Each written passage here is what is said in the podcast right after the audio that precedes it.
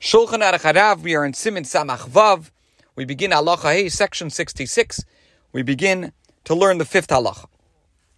We are continuing to discuss the permitted or forbidden interruptions during Kriya Shema. So now we're going to talk about Moidim, answering Moidim during Kriya Shema. If one interrupts his recitation to say Moidim, he should bow and recite the words Moidim Anachnu Lach, but no more.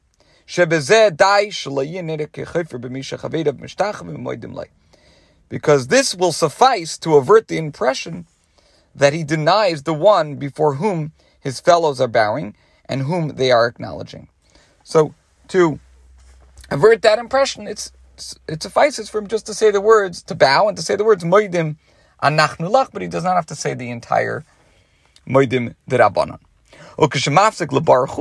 If one interrupts his recitation to, rec- to respond to Baruch lo yomer rak Baruch Hashem Baruch le'navad, v'lo nusach yisparach v'yishtabach chulei she'ini elaminik.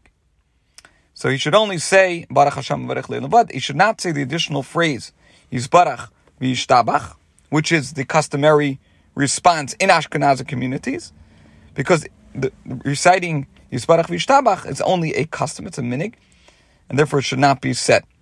Even psuke de zimra should not be interrupted for it.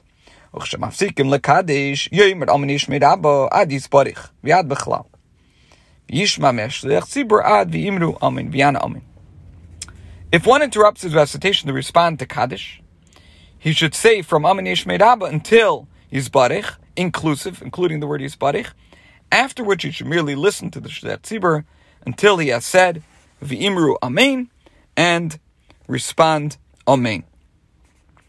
Now, evidently, one does not respond Amen at Brichu. Um, in section 56, it says that customs vary regarding the response of Amen at this point. Hence, it is comparable to the following law regarding the responses of Amen after Tiskabel. Neither should one make the first two responses of Amen to Kaddish. Okay, now we're going to explain why a person, if, if they're answering Kaddish, should only say Amen Yishmirab until Yisbarich, um, including uh, including Yisbarich, um, but he should not respond afterwards until the Chazan says V'imru Amen and then say Amen. Because as explained in section 56, there is a difference of opinion as to whether one is obligated to recite the entire text beyond Yisbarich. One should therefore not interrupt one's recitation by saying it at a stage at which one may not make an interruption. Nevertheless, the word Yisbarich itself should be recited for the reason explained there. Now, from Tiskabel and onward, one should not respond Amen, because reciting these clauses is merely a minig, it's a custom. Needless to say, those whose custom is to recite the, the, the verse, the Yigdal Na, which means, and now I pray you, let the power of my Lord be great, and so on. Before the Shliach Tzibur begins, Yizgadal should not interrupt the recitation by saying it at any point at which one may not make an interruption. Now, that was with regards to Kaddish. What about Kedusha, Uvikdusha, Yemera Kaddish? As to interrupting one's recitation by responding to Kedusha, one should only say the verses beginning Kaddish and Baruch, but not Yimlech, because Yimlech is not said by the angels. And it is not an essential component of Kedusha. Now, there is a certain authority maintains the Yimlech is also uh, an Iker. Kedusha is also an essential component of Kedusha. However, the halacha follows the former view.